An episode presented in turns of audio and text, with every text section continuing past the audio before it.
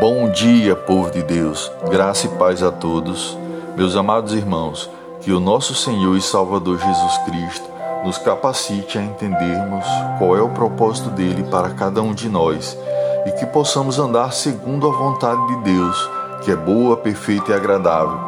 Vou deixar três versículos para a meditação de vocês que se encontra no livro de Colossenses, capítulo 3, versículos do 12 ao 14, que diz: Revesti-vos, pois, como eleitos de Deus, santos e amados, de entranhas de misericórdia, de benignidade, humildade, mansidão e longanimidade, suportando-vos uns aos outros e perdoando-vos uns aos outros, se alguém tiver queixa contra outro Assim como Cristo vos perdoou, assim fazei vós também.